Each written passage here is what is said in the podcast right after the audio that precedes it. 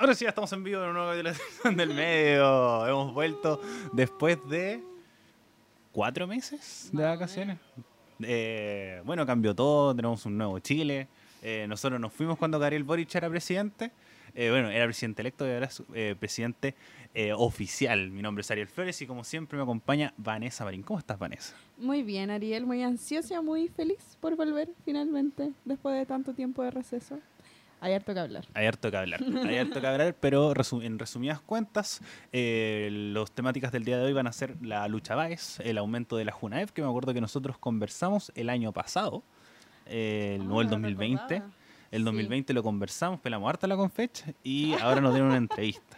Así que, Y amarillos, como el gobierno, estamos como, acoplados. como el gobierno, Somos oficialistas.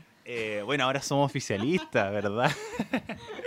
Entonces, eh, vamos a conversar sobre todo lo que está sucediendo con la lucha Baez, lo que va a suceder también con todo lo que ha sucedido con la violencia en el barrio universitario. Y también los desafíos que va a tener Gabriel Boric eh, estos cuatro años de gobierno, los principales tópicos que ya se han reflejado estas primeras semanas de gobierno. Recuerden que pueden dejar sus comentarios en Twitch, pueden seguirnos, pueden compartir la transmisión. Eh, agradecemos desde ya a la Maya que está en los controles por primera vez y ojalá Un saludo especial a las chicas. eso mismo iba a decir que ojalá nos estén escuchando desde España, como eh, la confección del panel 2022 va a ser eh, Vanessa Marín, Amaya Vélez en los controles y yo voy a estar acá también eh, como conversando y además una de las cosas que tampoco he hecho hace mucho rato es no estar en los controles. Mira, Yo nunca había estado solamente conduciendo. ¿qué se siente? Eh, extraño, extraño. Por ejemplo, van a estar viendo mucho rato para allá porque ahí están las imágenes. Entonces voy a estar muy concentrado allá y como todo va a ser muy extraño. Eh, desde ya agradecemos mucho a la gente que se está conectando y recuerden que pueden seguirnos y comentar. Ahora sí, vamos a lo que nos compete. Vamos ¿Con qué primero, vamos a partir? Partamos primero con la lucha Baez, que Perfecto. creo que es un tema que, que ya hemos conversado y que nos puede dar harto que conversar. Eh, uno de los detalles que se me olvidó que se debe estar escuchando es el aire acondicionado. Así que, Vane, puedes introducir el tema mientras yo apago el aire acondicionado. Sí, claro. Eh, hoy día, viernes 25 de marzo, se hizo la convocatoria, la marcha, movilización por la lucha BAES. Eh, Confech hace un llamado a paralizar a en las universidades y recintos educacionales, bueno, en realidad les compete solo a las universidades e institutos profesionales, para paralizar el día de hoy en razón de eh, la lucha BAES, este movimiento autoconvocado por estudiantes bases eh, quienes exigen al gobierno en esta instancia, eh, bueno, que en realidad vienen exigiéndolo hace bastante tiempo, pero se formaliza esta, esta lucha em, exigiendo varias cosas en realidad. Son cuatro puntos principales en el petitorio en donde en primera instancia se exige el reajuste del saldo BAES, considerando fundamentalmente que, se, que considerando que fundamentalmente se tenga que reajustar anualmente al equivalente de dos UFs, lo que para marzo de este año vendría siendo un total equivalente a 63 mil pesos aproximadamente. Esto entendiendo que eh, hay que atender a diferentes demandas alimenticias de los estudiantes, de los jóvenes, y entendiendo también que 1.600 pesos eh, diarios de lunes a viernes, eh, desde marzo a diciembre, no son suficientes. Uno no se puede alimentar con 1.600 pesos desde la mañana, el almuerzo y en la tarde. Muchas clases terminan muy tarde también. Entonces, parte, así es como parte esta exigencia, entendiendo que eh, el reajuste o el monto total actual eh, viene desde el año 2010, eh, perdón, 2012. Son 10 años ya en donde el, monto total del saldo BAES no ha sido modificado. Y entonces así es como nace esta lucha en donde se plantea finalmente este petitorio. Durante marzo, si no me equivoco, fue, sí, marzo fue presentada esta carta eh, al ministerio y eh, hoy día también se hace entrega en la moneda de este petitorio para poder conversar estas exigencias que, como les decía, aparte con el reajusto, el reajuste del saldo BAES. En segundo lugar, una extensión del tiempo en cuanto a la, el- la periodicidad que se entrega em, este beneficio. Entendamos que el beneficio es entregado en marzo para algunas instituciones en abril, pero con eh, retroactividad en ese sentido. Sin embargo, se desconsidera el periodo de vacaciones. Los alumnos también es necesario que coman durante las vacaciones. Y otro aspecto que era importante, eh, porque como mencionaba al principio, hablamos con Noemí Rogan- eh, Roganeira, eh, con Noemí Quintana, eh, vocera de la Confech, que uno de los tópicos también importantes es que no todos salen en diciembre. Porque hay varios alumnos que salen en enero por X, Y motivos, Ajá. pero terminan saliendo también en enero. Entonces siguen yendo a la universidad.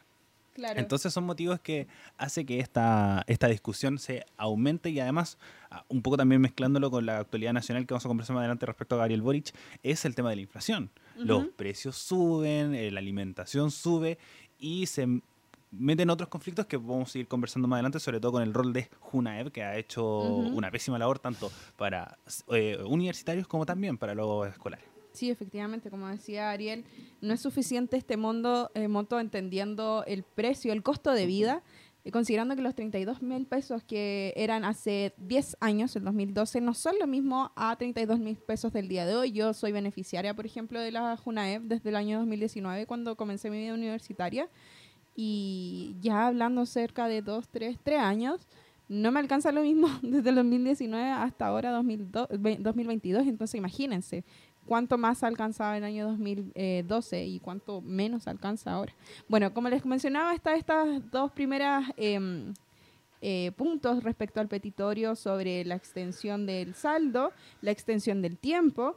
Y en los últimos dos lugares también tenemos la expansión de la beca a ferias, negocios, mercados y supermercados locales, junto con la implementación de menús diferenciados para personas con la alimentación diferenciada, entendiéndose como personas veganas, personas vegetarianas, eh, personas celíacas, eh, sin, en el fondo sin priorizar una solicitud por otra, las cuatro son igual de importantes, eh, pero claro, lo principal es solicitar el reajuste de este monto de acuerdo al UEF, como lo plantean ellos mismos. Uno de los aspectos de que por qué es llamativo que sea en UF es que el UF se ajusta al costo de la vida. No, eh, por ejemplo, eh, tenemos que el sueldo mínimo siempre se ajusta al IPC. ¿Qué es el IPC? Es el índice de la inflación del país.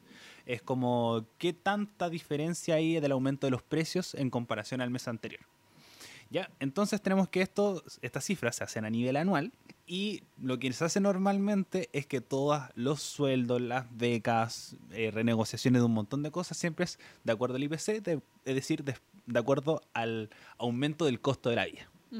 Dentro de eso está la unidad de fomento que normalmente se hacen los créditos, se hacen unidades de fomento, algunos sueldos, no, no, no tanto que es como algo así de 30, y- creo que son 35 mil pesos está actualmente. 32. 32, muchas gracias. Está a 32 mil pesos y eh, tenemos que se ajusta de, de acuerdo al coste de la vida. Entonces, lo más posible que la negociación sea, por ejemplo, tenemos esta plata, pero se ajusta a, eh, al, al IPC o en UF, que creo que está muy bien. Y el único gran problema sería que van a ser eh, casi 30 mil pesos de un momento para otro. Sí, en el fondo la, el gran costo en términos presupuestarios para el nuevo gobierno, que es bueno, lo que decía, como comentaba el, el Ariel hace unos segundos, que es un tema que vamos a tratar, que son los desafíos del nuevo gobierno y que en este caso afectan directamente a la economía, entendiendo que el presupuesto anual también eh, tiene cierta ciertos parámetros. Entonces, claro, serían 30 mil pesos directamente más, aparte de los que ya se entregan por persona. Y la cantidad de beneficiarios, se las puedo decir en unos segundos, las tenía anotada, pero pocos no somos. No, y eso es también otro de las grandes discusiones que normalmente se hace con la beca Junaev, que eh, no se concentra tanto en el aumento de los que ya la tienen, sino que aumenta la cobertura. Es decir, más alumnos tienen esta beca, es una de las becas que más gente es eh, beneficiaria, pero se generan distintos problemas. Un poco de lo, mientras la Vane busca la, cifra, una también de las críticas que, ha caído es con don Jaime Toá, el director de la Junaep, que primero ya hizo polémica el, hace poco tiempo, cuando nosotros ya estábamos, eh, todavía estábamos grabando, que era respecto a que es esposo de Yana Proboste y ha tenido muchos problemas dentro de la institución por contrato, por contratos fraudulentos, con cosas que eh, con alimentos que no llegan, cosas expiradas, mucho en los colegios sobre todo. Y además, algo que nos contaba Noemí en la conversación que tuvimos nosotros, es que eh, ac- actualizó sin, eh, sin permiso, por así decirlo, sin una licitación previa, las concesiones que ya estaban, que es con Sodexo. La empresa Sodexo que se adjudicó nuevamente la licitación de todos los casinos que se adjuntan a la vez. Eh, por ejemplo, nosotros somos de la Universidad de Portales, Sodexo es la que se hace cargo, si vamos a la Universidad Católica, Sodexo es la que se hace cargo. Entonces, eh, es una empresa muy grande que se los encarga de los almuerzos de los casinos de todas las universidades y esta fue una licitación que no que se realizó anteriormente pero se actualizó el contrato sin una licitación contraria, que es algo que está mal.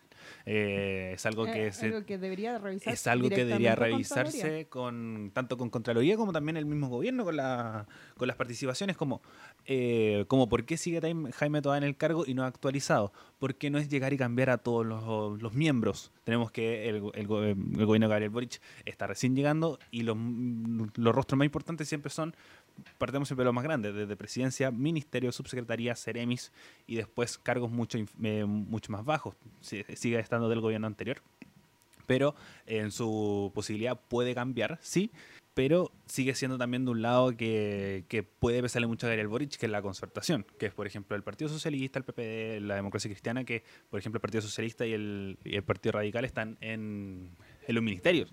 Eh, Carlos Montes del Partido Socialista y creo que es una mujer del Partido Radical, que no recuerdo bien su nombre y en qué cargo está, pero también está, eh, forma parte del gabinete.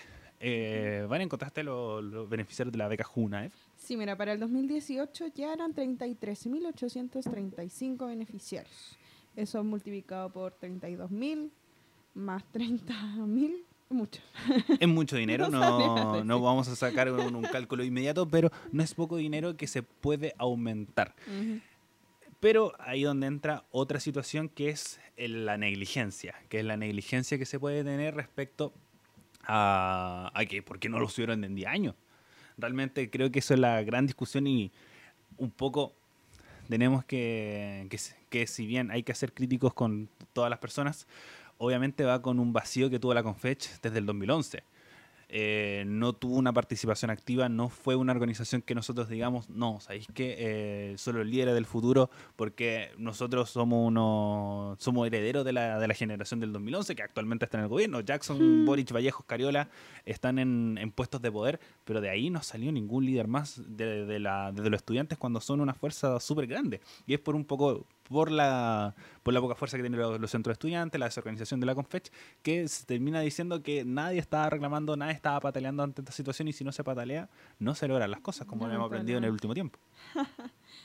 Sí, precisamente. Varias injusticias en realidad como más puntuales respecto a esta situación, varias eh, demandas eh, e inconformidad, por llamarlo de alguna manera, que hacen este levantamiento una marcha que el día de hoy no convocó a pocas personas para nada. Fue harta, bastante la multitud que se acercó, bastantes estudiantes, incluso secundarios, que se sumaron a esta movilización entendiendo también que ellos prontamente van a ser los beneficiarios directamente de, este beneficio, eh, bueno, efectivamente si es que postulan y, y logran quedar dentro del beneficio. Pero, ¿sabes qué? Me, me impresiona también de alguna manera este ap- apoyo luego del estallido social a varias luchas estudiantiles de parte de los eh, estudiantes secundarios. Un tema también que vamos a tratar luego es la seguridad del barrio universitario, al cual también se ha acoplado, efectivamente, porque se ven afectadas también todas las mujeres, lamentablemente, alrededor del, del lugar.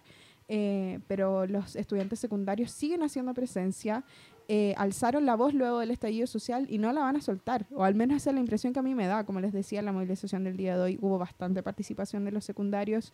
em, no tan así como la del universitario, entendiendo que nosotros como universitarios somos directamente los afectados, pero también apuntar otra cosa que quería comentar, que es la descentralización, la necesidad de descentralizar eh, eh, las luchas, y en este caso se lamenta de alguna manera que mm, la cobertura haya sido principalmente acá en Santiago, como siempre ha sido, eh, pero también la invisibilización de eh, lo que ocurre alrededor del país fuera de Santiago en cuanto a la lucha BAES sucede que de, de- de alguna manera he averiguado y eh, sucede que a los mismos compañeros universitarios de, mm, de otras universidades fuera de Santiago, incluso los lugares en donde solo, por ejemplo, no- suele darse que no hay muchos supermercados eh, en- afuera de en regiones. No hay Jumbo a la vuelta de una esquina como lo podemos ver aquí, un Totus, un líder, etcétera. Em, y los comercios por la- para los cuales está habita- habilitado la BAE son, son pocos, la verdad es Cencosud y Unimar, que no estoy segura si es Cencosud. Eh, no, o Sencosud sería Jumbo, Easy, Santa Isabel. Claro, Eso es Isabel. que, que son de Holzpolman y Unimar que es aparte. serían esos beneficios actualmente. Eh, sin embargo, claro, se considera líder. Hay claramente unos, algunos negocios alrededor del barrio universitario que aceptan la JUNAEV, entendiendo que también es un beneficio para ellos también. Pero a las afueras de, de la región se ha dado mucho que a muchos compañeros todavía, perdón, a muchos estudiantes todavía em, no se le carga el monto por temas eh, netamente eh, de descoordinación. Hay muchos negocios eh, y sucursales em, de, ¿cómo llamarlo? Que no son negocios habilitados directamente como supermercados, sino como... Que son negocios pequeños, restaurantes. Claro, eh, que no están recibiendo la JUNAE. Como, entonces hay que problematizar eso también. hay, por ejemplo, un em, negocio, es que tienen otro nombre en la universidad, no tienen negocio kiosco, normalmente se le dice. Sí. Por ejemplo, el USACH le dice kiosco. Eh, casino. el casino. Ah, yo sé que era mucho más profundo. No, no, para nada. Es que me incomodaba la palabra negocio. Ah, ya, casino, sí. Los casinos, gracias. Eh, muchos casinos que no están recibiendo la JUNAE porque el sistema no se ha habilitado, entonces ha sido problemático eh, para los estudiantes también de la región y se han invisibilizado bastante esa lucha también. Por supuesto, y además lo es mucho más concentrado el tema de la región por el hecho de que, por ejemplo, acá en Santiago tenemos universidades para regodearse, centros técnicos para regodearse, eh, pero en el norte, por ejemplo, está la Universidad de Antofagasta, la Universidad Arturo Prat, que está en Iquique, y no tenemos tantas sedes, por ejemplo, como la de acá, que tenemos eh, la Universidad SEC Mayor, eh, la UNAM, Deo Portales, bla, bla, bla, bla. ya en el barrio universitario hay 6, 7 universidades con diferentes diferentes facultades, lo que hace que sea mucho más concentrado, sea mucho más difícil el tema de, por ejemplo, variedad respecto al casino o posibilidad de estudiar. Entonces, es una, una problemática que sí se tiene que considerar.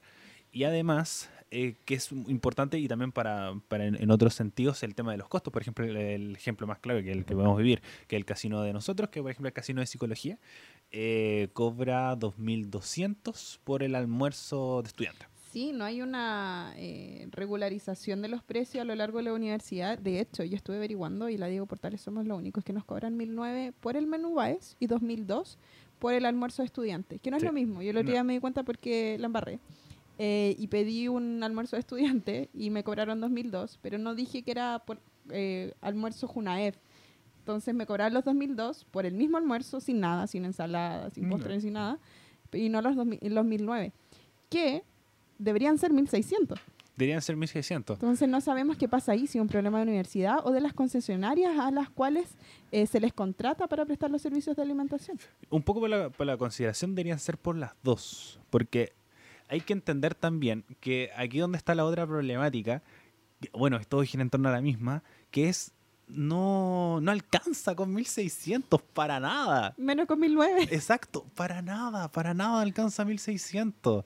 Entonces, como obviamente eh, los casinos, como lo entiendo, puedo un poco justificar decir, ya, cobrar 1009 por el tema de que no te alcanza el costo de mm. realizar las cosas como eh, no es culpa un poco de los casinos tener que bajar el precio tanto para que alcance la beca Junaev, mm. cuando el problema es que se tiene que subir la beca para alcanzar esos 1900, para alcanzar los 2200, incluso los 2500 para que tengáis 300 pesos más. Entonces, ahí es donde va la problemática, donde van todos los cosas que se tienen que ir manejando y además Junaev tiene muchos problemas que solucionar y creo que hay que partir por esa desde una visión súper universitaria y después arreglar también el tema de los contratos dentro de los colegios que ahí ya nos da para otro programa. Sí, creo que por eso fue que hablamos de Junaev por el tema de los colegios, porque había una mala alimentación y una polémica. No, sí, me acuerdo que fue por el aumento de la BAES, que ya venían conversando del año pasado. Creo que también tocamos sobre los colegios. O también. Tuvimos que haber hablado de lo mismo. De las dos cosas. Pero claro, claro, es un problema transversal, tanto de universitarios y en realidad eh, estudiantes eh, de recintos educacionales eh, diferente, sin importar cuál sea, em, y que claro, que hay que solucionar, que esperemos que el gobierno finalmente se haga cargo. Hoy día, eh, dentro de la movilización, se le preguntó a Confech, a la vocera Noemí precisamente, cuál era la apreciación de la Confech eh, hacia el gobierno. Y la respuesta es simple, igual. Eh, todavía hay promesas solamente, no hay ninguna solución concreta. Entendemos que lleva dos semanas de gobierno también. Eh, así que una evaluación concreta no sabemos si puede haber como directamente, o al menos esa fue la respuesta de Noemí.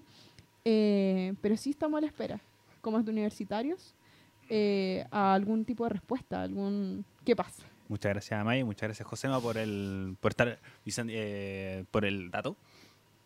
Y también eh, un poco podríamos buscar qué otras empresas son de SMU y qué, qué otra responsabilidad se pueden tener respecto a, esa, a esos trabajos. El otro temática, bueno, esto es eh, el tema de las promesas.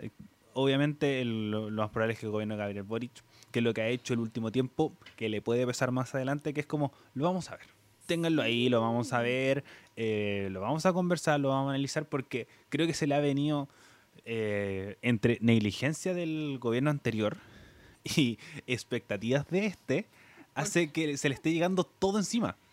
Sí, sí. Igual lo que pasa un poco con todos los gobiernos al iniciar. como, y, y, la respuesta siempre es, la culpa fue del gobierno anterior, como pasándose la pelota de un gobierno a otro. Eh, pero sí, hay alta, alta expectativa sobre el gobierno, sobre todo y principalmente con esto de la lucha Baez y con la condonación del CAE, que todavía no viene una declaración clara respecto del gobierno a qué va a suceder. Todos están exigiendo, bueno, en estos momentos también el tópico es el, quinto retiro. Sí. Eh, pero también hay una alta exigencia sobre Yapo Gabriel, como esta figura un poco más cercana hacia el presidente, eh, da la cara con, con la condonación del CAE. Entonces, sí, eh, hay alta expectativa respecto al gobierno sobre sus promesas, promesas de campaña y promesas en el, en el programa, perdón, eh, que se está a la espera para poder evaluarlo y aquí lo vamos a estar conversando.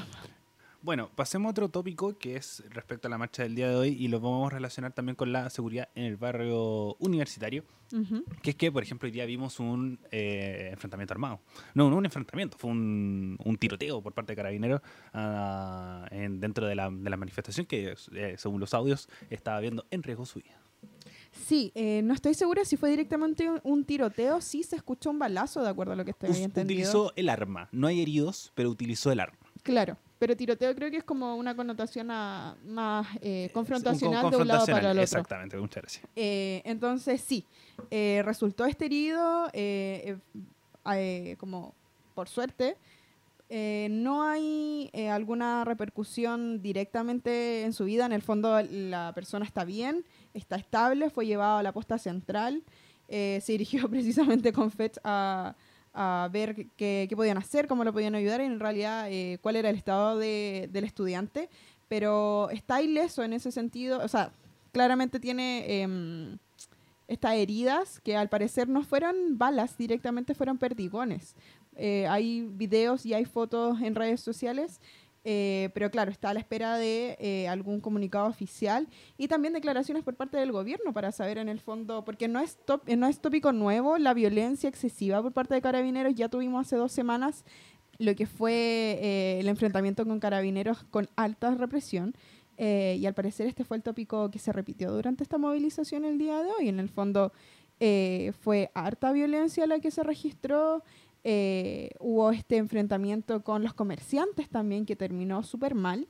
Eh, entonces, hay algo ahí, hay algo ahí que todavía se viene arrastrando, este resentimiento hacia el policial de carabinero, que en realidad, no sé si omitir el juicio de valor, pero viene, viene desde hace tiempo y hay algo que solucionar precisamente. Ariel, no sé si Sí, según informa la tercera, el gobierno pide sumario a carabineros luego que, estudiante resultara herido tras disparo de policía durante la marcha en la Alameda. Esto lo informa la tercera. Un uniformado disparó al aire, según la versión policial, tras ser atacado por una turba. El joven secundario eh, terminó herido con lesiones en el tórax y fue llevado a la ex posta central. Comillas. Siempre el uso de un arma de fuego por un funcionario policial es un hecho grave. Siempre cuando hay un ciudadano herido, un ciudadano chileno herido, y este es el caso, hay un joven eh, herido producto de ese disparo y es un hecho grave, afirmó el subsecretario del Interior Manuel Monsalve. Desde la institución policial anunciaron la apertura de una investigación administrativa con el fin de enclarecer los hechos. Así que tenemos sumario, ver un poco cómo van a ser las repercusiones de esa, pero sí eh, ahí donde se tiene que ver y cómo lo va a manejar el gobierno, que es el tema carabineros. Como no, lo mismo, no tengamos la fe, la expectativa de que Chile va a cambiar de un día para otro. Creo que se tiene mucha esa idea de decir como, oye, porque esto sigue pasando en el gobierno de Gabriel Boric. de nuevo, es una institución que lleva 20, 30, 40, 50 desde la fundación, que fue fundada por Carlos Ibáñez del Campo, dictador de nuestro país. Entonces, obviamente van cambiando las cosas y creo que se puede tener, eh, se puede esperar que cambien las cosas, sí, pero siento que se tiene que tener un poco de paciencia y un sumario es poco. Creo que si bien ha sido, eh, fue blando en este caso, puede mostrar una señal de cómo no, esto ha empezado desde cero, cómo va con la reforma de Carabinero y mostrar esa estructura y cambios que no se han visto. Entonces, se habla de la refundación, se está esperando lo que vaya a hacer la convención constitucional con esto y creo que el gobierno de Gabriel Boric está firmando mucho en eso. Así como, esperemos qué va a pasar con la convención, qué Mm, busca hacer. sentido. Entonces se está firmando de eso porque si puede hacer un cambio, llega la convención, cambian las cosas y se va todo. Sí, no lo había pensado así. Yo en realidad estaba siendo bastante crítica con la falta de declaraciones por parte del gobierno respecto a una promesa, o al menos a un compromiso en respecto a sus declaraciones de Gabriel Boric en plena campaña en donde eh, llama no a reformar, a refundar carabineros. A Y refundar. entonces hasta el día de hoy estamos esperando, de nuevo, van dos semanas, como dice, eh, como dice Ariel, no podemos esperar que Chile cambie de un día para el otro, pero necesitamos acciones, necesitamos al menos tener claridad si po- apoyamos o no a Gabriel. ¿cachai? Sí. Entonces, obviamente, todavía no cumple un mes. Creo que ya a los tres meses se puede sacar una conclusión de sí, para sí. dónde vamos. Para dónde vamos, por ejemplo, el tema de la Araucanía ya se marcó una hoja de ruta y creo que fue el tema número uno. Lo mismo con el tema económico, que ha sido lo que se ha conversado harto en estos días. eh, cómo, cómo va la reforma tributaria, cómo va el tema de las 40 horas, cómo va el tema del sueldo mínimo etcétera, etcétera. Entonces la agenda económica igual se ha tomado un poco el tema de, de Gabriel Boric, el tema medioambiental ya lo marcó y creo que eso es algo súper destacable, que es la firma del, del, del, mm, acuerdo de Escazú. Entonces buscar alternativas, buscar forma, pero obviamente eh, se hizo algo más que el gobierno de Piñera, lo más probable, es suficiente para nada. Hablando de seguridad, pas- pasemos al siguiente tema. Claro que sí. Eh, tenemos violencia en el barrio universitario. Usted se maneja harto en este tema porque ha tenido hartas reuniones. Así que, ¿qué ha sucedido? Vengo a dar, eh, ¿cómo se llama? Cátedra. Cátedra. Em, sí, efectivamente, como ya todos pueden saber, eh, lamentablemente la situación que está corriendo en el barrio universitario es bastante preocupante em, y que se extiende en realidad a lo largo de todo eh, Santiago Centro. Como sabemos, Santiago Centro siempre ha sido una, un lugar bastante, no sé si hablar directamente de estereotipado, pero donde sabemos que hay cierto peligro, cierta eh, o poca seguridad en realidad en cuanto a robos eh, y otro tipo de situaciones. Sin embargo, la situación que está, se está dando lamentablemente en el barrio universitario es aún más preocupante porque se ha dado una ola de intentos de secuestro a alumnas del barrio universitario, acoso también y seguimientos. También se puede hablar de ciertos intentos de, dro- de mm, drogación, iba a decir, de... mm, ¿Cómo, cómo llamar el, el efecto de, de intentar De- drogar a otra persona? Eso, drogar a de intentar drogar a otra persona para que complicar más las cosas. Eh, y en realidad ha sido una situación bastante lamentable lo que ha sucedido durante las últimas tres semanas desde que se volvió a marzo. Y creo que hacer hincapié sí en que esto no, no, no es una situación nueva. Esto viene desde hace años en el barrio universitario lamentablemente, solo que ahora se está haciendo un poco más viral, porque se ha dado en mayor escala y porque también hay cierta eh, motivación, creo yo, y esto a, a- a juicio personal, motivación por parte de las mujeres feministas y las mujeres en sí a denunciar, a hacer público las cosas que están pasando. Hay un poco menos de miedo, entendiendo también que este es un problema directamente que afecta a la seguridad y confianza de quienes transitan por el lugar.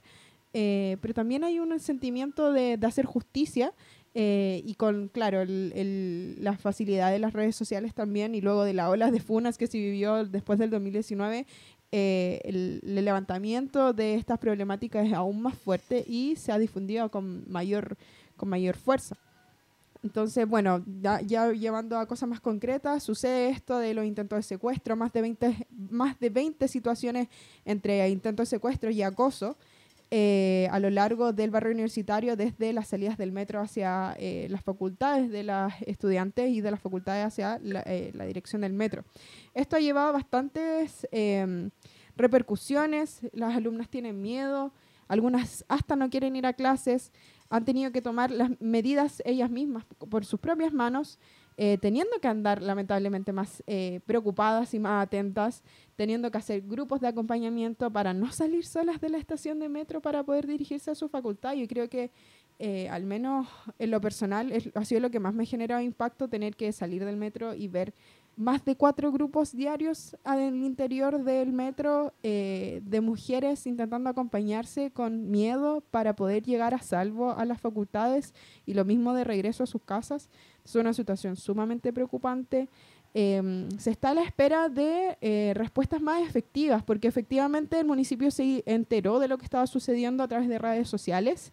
el municipio de Santiago, en la, comuna de Santiago, eh, con la alcaldesa Iracy Hasler, eh, y dado una vez que se entera de, la situación mediática por redes sociales, deciden em, levantar una mesa y hacer la invitación a los representantes estudiantiles de las federaciones eh, a poder conversar respecto a lo que está sucediendo y buscar en conjunto soluciones. Y efectivamente se llama una mesa, hay una movilización el día viernes pasado, si no me equivoco, que no recuerdo la fecha, sería 17, 17, efectivamente. 18. 18. El viernes 18, una movilización que va con intención de solicitar medidas de seguridad, solicitar más seguridad ciudadana al afuera del metro en horarios en donde no necesariamente transcurre tanta gente porque precisamente son los horarios más... Em, más peligrosos para las mujeres en el sentido de que van solas, necesitan, no, no van tan acompañadas en los horarios más peak de, de las universidades o de los recintos educacionales alrededor de Barrio República y Barrio Los Héroes. Y eh, solicitan más garantías, solicitan sentirse segura en el barrio. Ante esto, como les decía, el municipio levanta una mesa donde participa el Ministerio de la Mujer, participa el Ministerio de Educación, Metro, carabineros, fiscalía, la delegación regional del mismo presidente. La delegación presidencial.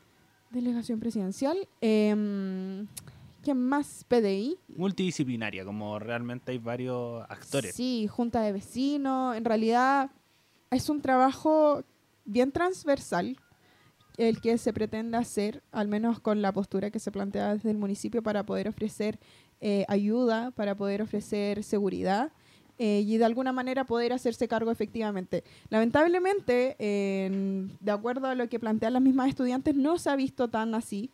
Eh, la implementación de seguridad ciudadana ha sido efectiva, sin embargo, no ha sido del todo complaciente para las eh, chicas que se van movilizando día y noche prácticamente, porque hay clases que terminan tarde, hay gente que estudia vespertino, y plantean otra, bueno, entre varias problemáticas que, dan ahí, que se dan ahí, Em, una de las principales es que Carabineros no da seguridad a las chicas. O al menos no se sienten así, al contrario. Hay, bueno, bien sabemos que trae el estallido y previo a eso hay gran resentimiento hasta, hacia la institución.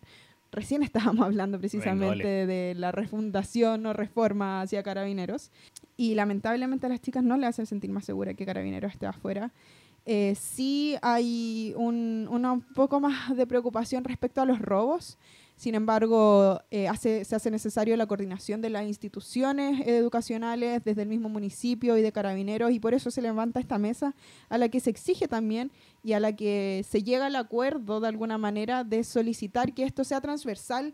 Lamentablemente es un problema que no, no se da solamente en el barrio República ni en el barrio universitario ni en el centro de Santiago. Es una problemática a nivel nacional que las mujeres no se sienten seguras transitando en la calle hay mucha violencia, hay mucho machismo, eh, lamentablemente, y la seguridad se nos ha quitado.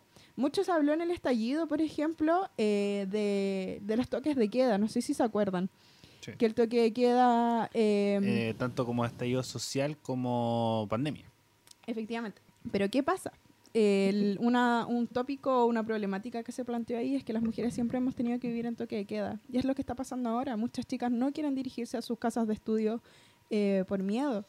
Y es totalmente lamentable, sin embargo, como les decía, eh, les comentaba, de acuerdo a lo que la información que manejo, es que esta mesa pretende ser a modo más transversal, como les decía, participó Metro, Ministerio de Educación, Ministerio de la Mujer, se ve bastante buena disposición, pero la conclusión a la que sale finalmente esta mesa, más allá de la seguridad instantánea, que se necesitan respuestas ahora, porque ahora están pasando las cosas, no pueden esperar un día más a que la estudiante eh, tenga una que desaparecer directamente, porque por suerte hasta el momento solo han sido intentos de secuestro, y lamento tener que decir que solo han sido intentos de secuestro eh, y tener que abo- abo- abogar directamente y apelar en realidad a que cada una se cuide cuando no debería ser ese el foco, porque al menos así se sintió en ese espacio, perdón.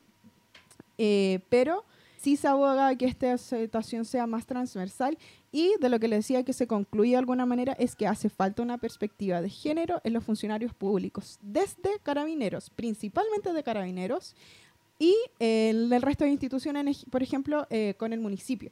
¿Qué pasa? Las eh, chicas, eh, y mucho se reclama también de los medios, que eh, no hay denuncias. Efectivamente, en el 2020 eh, solo se registraron tres denuncias por acoso o intento de secuestro en este caso. Sin embargo, todas sabemos que no es así. No han habido solo tres intentos de secuestro en todo un año, imposible. En una semana ya contabilizamos más de 10. Imposible que solo en, en- un año hayan tres. Y todo esto se debe a la respuesta de carabineros y en realidad a la mala respuesta de carabineros. Pasa que las eh, chicas, eh, según comentan, intentan ir a denunciar a la institución y la respuesta es muy hostil. Pero si estás acá, no te pasó nada. ¿Para qué te va a servir hacer una denuncia si estás viva, prácticamente? Entonces, ¿qué, qué pasa? Uno dice, tengo que llegar muerta para que se pueda hacer ¿Para qué- algo. ¿Para qué denunciar si te van a tratar así? po? Eso. Y claro, y ellos mismos incentivan, no denuncies si esto no te va a servir para nada. Entonces, ¿qué pasa después? Cuando las chicas van y reclaman lo que está sucediendo, la misma prensa las cuestiona. Oye, pero no hay ningún tipo de denuncia. Para que se hagan políticas públicas tienen que haber denuncia. ¿Cómo esperan que las chicas denuncien si el recibimiento es sumamente hostil hacia las, las- hacia las chicas? Entonces, eh, como les decía, es necesario trabajar en una política integral, transversal, eh, a nivel nacional, en donde se exija una capacitación a carabineros para eh, tomar estos casos con perspectiva de género y a los funcionarios públicos también. Y claramente hay que hacer un trabajo también al interior de las instituciones, no se pueden lavar las manos con lo que está pasando, no pueden decir, oh, ok, pero las instituciones de adentro, de las puertas hacia adentro, no nos podemos ser responsables de lo que pasa afuera, no es así. Ellos están ocupando un territorio, tienen que hacerse cargo también. En este caso, el barrio universitario está repleto de instituciones. Universidad del Alba, Universidad Alberto Hurtado, la Diego Portal, la Santo Tomás, la Silva Enrique. ¿Cuál letra se me escapa? Eh, bueno, está el ENAC, está... Bueno, hay un montón de Andrés técnicos. Bello. Andrés Bello. Y bueno... Mucho eh, técnico. Y, Y, los liceos también. Los liceos, y además, no es como, por ejemplo, la USACH, que la USACH es toda la universidad en un sector. Claro. O como la Católica, que tiene como Campus San Joaquín, que es súper grande. La Diego Portales tenemos, está periodismo al frente, está psicología al lado de educación, educación. tenemos derecho a dos cuadras más allá, después como no, no es solamente una concentración, y lo mismo con la Santa Tomás, lo mismo con las otras universidades. Entonces como, como se toman parte del barrio y esto se va aumentando. Por ejemplo, ayer se circuló en redes sociales una situación en Universidad Católica, en el Metro Universidad Católica, que es cerca del campus casa central de, de esta institución a cargo de la iglesia. Entonces, como en ese sentido va, va aumentando y va creciendo y se va como ampliando esta situación y además contextualizado en que no solamente ocurre estos hechos de violencia en los barrios universitarios, sino que también cosas que suceden en los colegios, violencia que ha ocurrido eh, desde el retorno a clases, por lo menos se viene conversando, obviamente viene mucho más atrás, pero mediáticamente volvió desde el retorno a clases, eh, que es sobre este famoso grupo que ha partido, partido de ahí, pero después han ido otros más casos, que es el tema de la manada en el colegio, en el Liceo Las Tarrias. Entonces, varios son los hechos que terminan preocupando y ojalá tocarlo siempre con el mayor cuidado posible. Así es, así que eh, efectivamente, como plantea Ariel, es un problema transversal la violencia de género, lamentablemente. No, hace, no, no ha bastado claramente con todo, toda la situación a lo largo del país que se han, que se han efectuado. No, no es suficiente solo el 8M en donde se vi- visibiliza y las marcas, las instituciones, mismo Metro se hace Eco. eco, claro. Buena campaña respecto a la perspectiva de género cuando no Eh, toman medidas ¿Cómo se llama? El, necesarias. el pinkwashing, que se le denomina.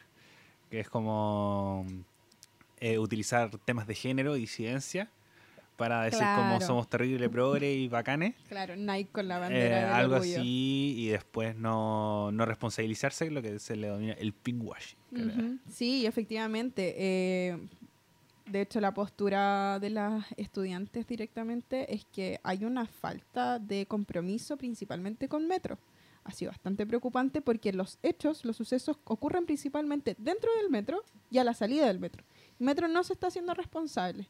Al momento de que las chicas le exigieron eh, una mayor preocupación, una mayor perspectiva de género, entendiendo también que no va a ser de un día para otro que capaciten al personal con perspectiva de género y que puedan ser bien recibidas al momento que les pase algo. Entendemos también que se implementó esta medida que, eh, a mi juicio, eh, está, está bien evaluada, pero no bien implementada. Es el 1458, si no me equivoco, el número de emergencia en caso de... Ah, venga, sí. eh, como que si tú ves alguna situación de violencia de género dentro del metro, como tú puedes llamar a eso y como deber, y incluso sale como el ser 1458 y sale el número del vagón al lado. claro. Entonces como en el número del vagón, tal estación, ocurrió tal situación. Entonces como, pero eso terminó siendo algo mucho más plural porque se ha utilizado para otras cosas y ahí donde va también la crítica a Metro, que es que nunca se ha hecho cargo de nada de lo que sucede en los vagones, de nada, de nada.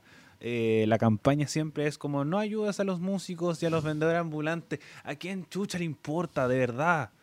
Hay asaltos en el metro. Como hay gente sin mascarilla y el metro no hace nada. eh, Ujú. ¿Y para qué decir los temas de acoso en el metro? Son muchos y muchos y muchos y muchos y muchos. Sí. Entonces como... La rabia se entiende completamente. Sí, absolutamente. Metro nunca se ha hecho responsable de nada de lo que sucede.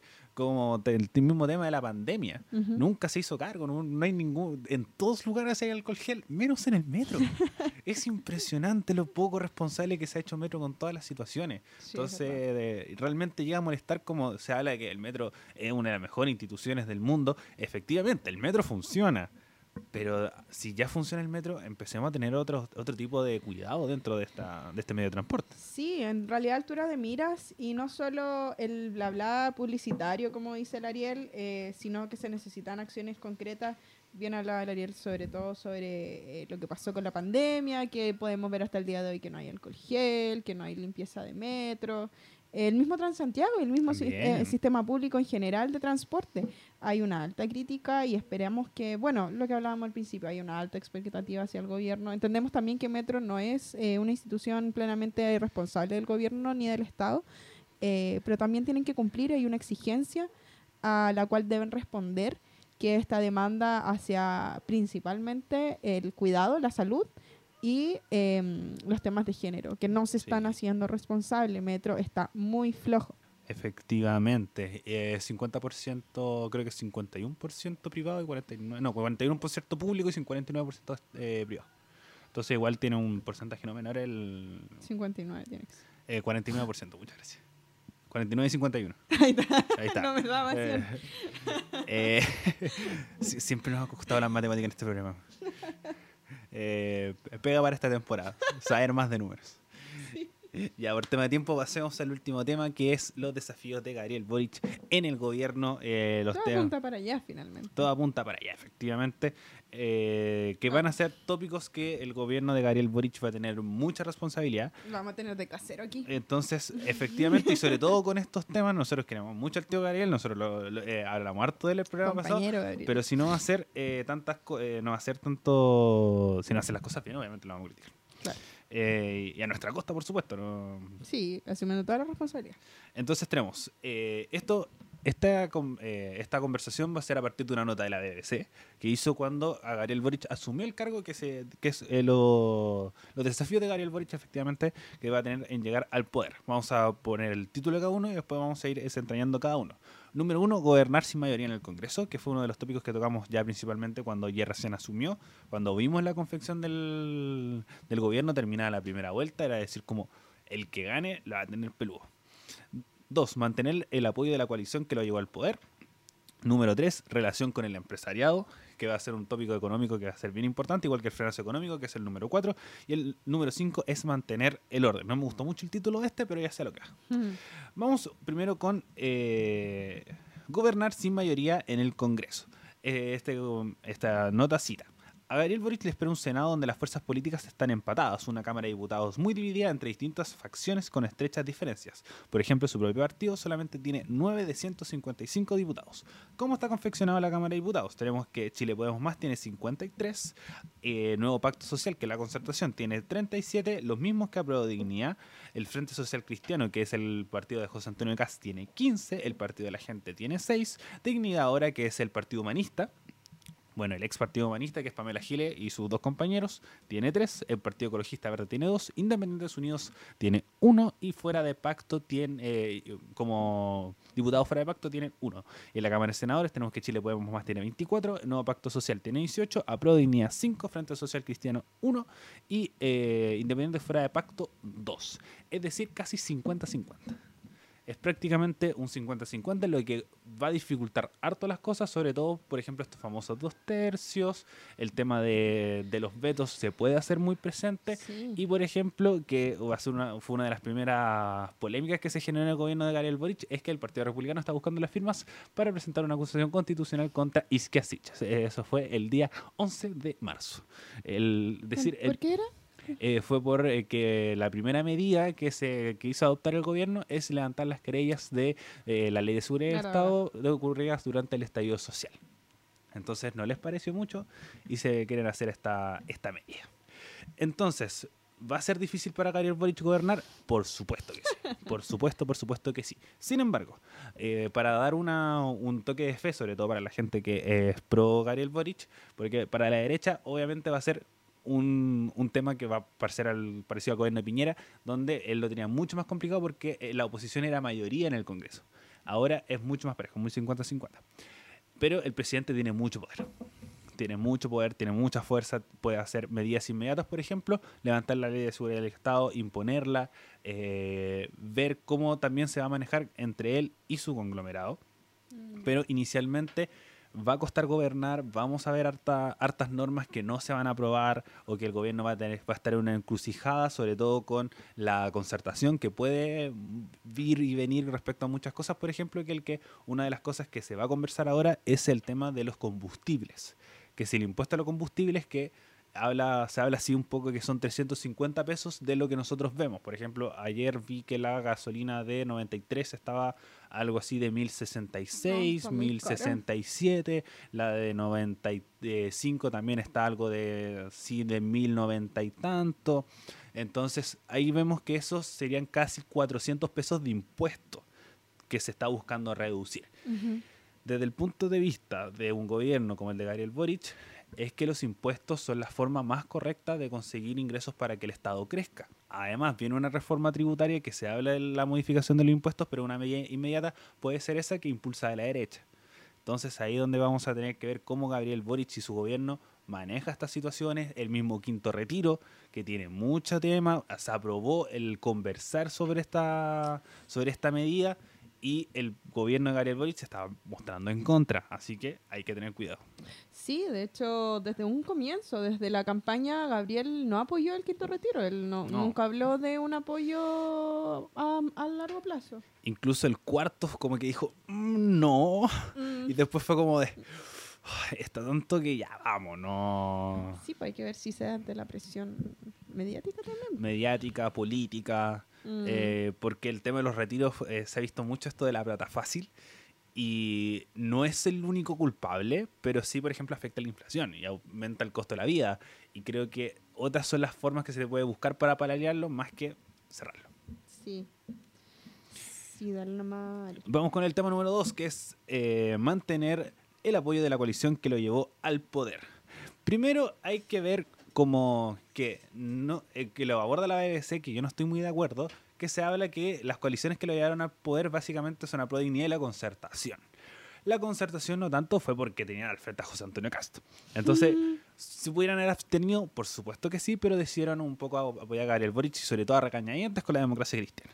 Mm. Entonces, ¿se puede poner en contra de la democracia cristiana? No, efectivamente no, pero creo que eh, tiene que arreglar las cosas que tiene primero en su propia coalición. Por ejemplo, que alguien que está dando harto la cacha eh, es don Danielito Jadwe.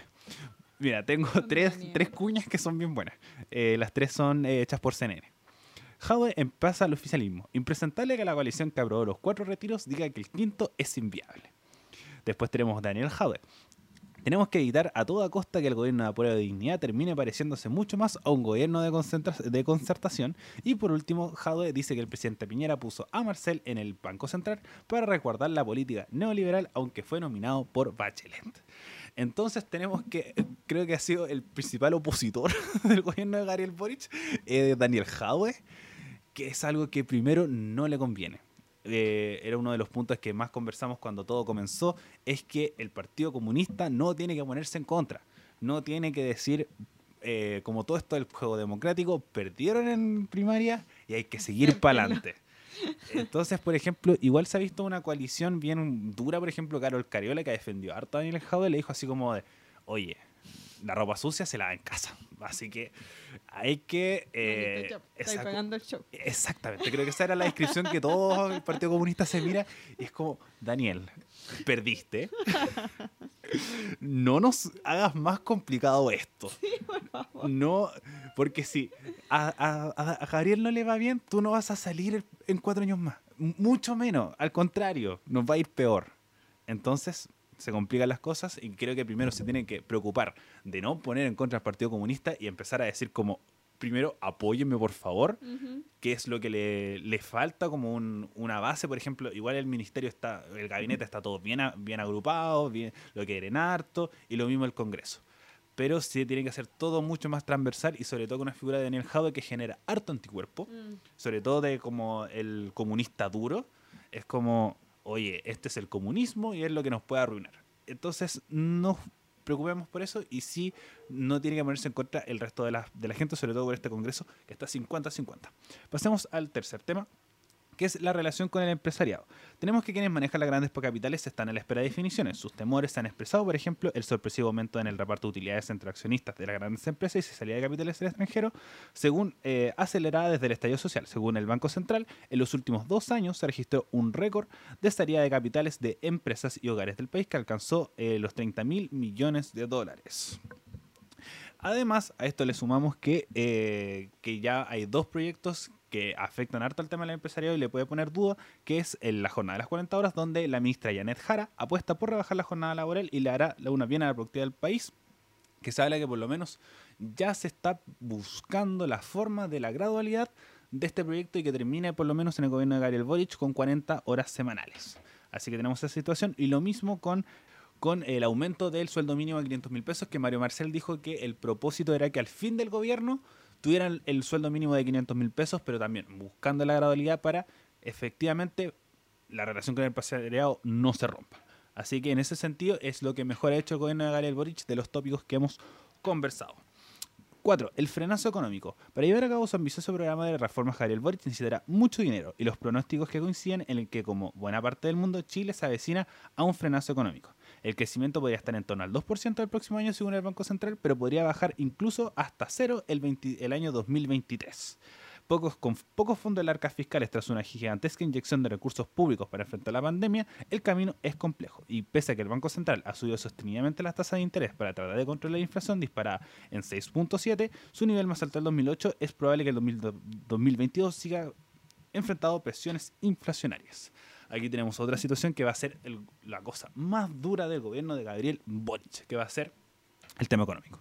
Sin duda el tema económico va a ser el problema más grande que va a tener Gabriel Boris. Tenemos una recesión, tenemos una inflación por los cielos, mm. es un número muy preocupante. El Banco Central está buscando reducirla solamente con tema, con tema de aumento de tasas, que podría buscarse otra alternativa que el gobierno se tiene que plantear viene ahora supuestamente en abril, tienen, van a presentar el proyecto de, reforma tributaria, que es una redistribución del impuesto, que es decir que los más ricos paguen más y los más pobres paguen menos. Debe tener una redistribución del tema del, del impuesto, pero todavía no se sabe bien cómo se va a manejar y cuando eso se sepa lo vamos a conversar, pero el tema económico va a ser muy duro para el gobierno de Gabriel Boric. Sí, en realidad desde antes que asumiera, todos los teníamos claros, fueron los primeros cuestionamientos que se hizo al programa de Gabriel, eh, que de alguna manera todo, todo se hizo esta talla de que no sabía responder como en números, en cifras concretas, eh, de cómo iba a sostener la economía. Sin embargo, eh, supo defenderse, no sé si muy claramente, pero se están viendo finalmente esas, esas cuestiones de, de alguna manera de cómo van a responder. Y de nuevo, eh, va a estar en juicio constante los primeros meses, y en realidad todo el gobierno, pero sobre todo los primeros meses, eh, de hablar eh, respecto a cómo va a funcionar, qué va a pasar, porque todavía hay muchas cosas inciertas. O al menos yo lo siento así, no sé cómo lo sientes tú. Sí, hay incertidumbre, como todavía no hay planes claros, porque se tienen que sentar y decir como ya, nuestra como tema ahora va a ser la reforma previsional, por ejemplo, o la reforma tributaria. Y no es posible que todos los medios nos movamos para allá y le empecemos a explicar y como que se va a buscar una alternativa. Pero ahora ha habido tanto tema, tanto movimiento por aquí por allá, como eh, por un lado, Mario Barcel por el otro, el presidente Gabriel Boric por otro. Además, cosas que sucedieron mientras nosotros estábamos de vacaciones, está ahí una guerra. está ahí una guerra en, Europa. por completo Sí, el por su- programa, por, supuesto. eh, es que hay muchas cosas, muchas cosas pasaron en cuatro meses. Eh, está ahí una guerra, entonces como que que un poquito la escoba. Entonces dentro de todo eso vemos que eh, se genera harta incertidumbre económica y lo bueno, que era una de las cosas que más conversamos cuando Gabriel Boric asumió, era tiene que colocar un hueón de economía bacán. Y creo que Mario Barcel lo hace. Sí, Cumple. la expectativa. Cumple la expectativa de decir como, ya, alguien que tenéis que colocar seguro, que el resto podéis jugar como queráis, pero en, en Hacienda coloca a alguien así viejote que sepa. Y Mario Barcel, excelente. Y por último, eh, para eh, eh, terminando el programa, que es mantener el orden. No me gusta mucho el titular que puso la BBC, pero es respecto a dos, conf- exacto, dos conflictos bastante grandes, que es el tema de la Araucanía y el tema eh, en el norte, el tema de la migración, eh, sobre todo el, el sector de Colchane, donde hay en estado de excepción en el norte, hay estado de excepción en el sur, incluso la ministra Iscasiches eh, sufrió un ataque, Sí, po, sufrió un ataque que, que si bien creo que abordaron bien, decir como totalmente. Le la respuesta le- fue instantánea y el súper per- bien ejecutada. le bajó el perfil, es decir, como de, oye, ya no, no es tan terrible, no, para que querellarnos, para con- generar más conflicto, sino vamos a conversar y eh, creo que fue, asumieron el 11, creo que el 13 ya está en la Araucanía. Entonces, como fueron a los pocos días, entonces el tema de la Araucanía es algo que quieren manejar bien y lo mismo manejar en el norte. Asumieron un viernes, ¿Asumieron un viernes? un martes Está, pasó exacto. y dieron la declaración de inmediato. Y aquí, transparentar, yo soy fan no del gobierno, no tengo ningún alineamiento como político partidista, pero la respuesta de Camila Vallejo fue brutal. Fue, habrá sido la media hora máximo de los sucesos desde el comunicado que sale primero, si no me equivoco, en cooperativa, que tuvieron Sí. como la primicia, y eh, la respuesta inmediata a vamos a mantener el diálogo, no vamos a cerrar la posibilidad y la reunión se va a mantener. En el fondo había una claridad y la respuesta a la crisis tan inmediata, yo siento que la abordaron genial. Eh, más allá de, yo creo que sí tiene que ver como un sesgo como de alguna manera político, como hacia dónde apunta como el sector izquierda, como lo hemos transparentado en otras veces. Sin embargo, la respuesta eh, y la capacidad de reaccionar en crisis, tal como la altura de esta crisis, que fue a la ministra del Interior la atacaron, eh, no directamente, pero se entiende el contexto. Hubieron Eh, balas. Sí, hubo un tiroteo. Tiroteo. Dijo, dijo. La respuesta fue, para mí, fue fantástica. Mantener la postura ante ese tipo, esa, esa crisis, ah, no sé, yo la encontré maravillosa. perdón. Sí, entonces como en ese sentido, no criminalizar, creo que es lo más importante. Sí. Eh, obviamente hubieron palos por el tema de que supuestamente era todo planificado, pero al Mm. final no era tan así y las comunidades igual se enojaron un poco respecto a esta, a esta visita. Eh, como, como que tampoco eh, se busca, dicen como si hay presos políticos, no va a haber diálogo, entonces hay harto conflicto, hay harto tema, hay harto cosas que manejar, pero por lo menos se ve la intención y creo que eso es lo más destacable. Entonces, dentro de los cinco problemáticas, los que mejor han manejado es un poco el tema económico y el tema de eh, mantener la seguridad, pero obviamente con los peros de, eh, de lo que conversamos recién. El tema de la Araucanía, el tema de, de- del norte, tiene un factor común que también es carabineros.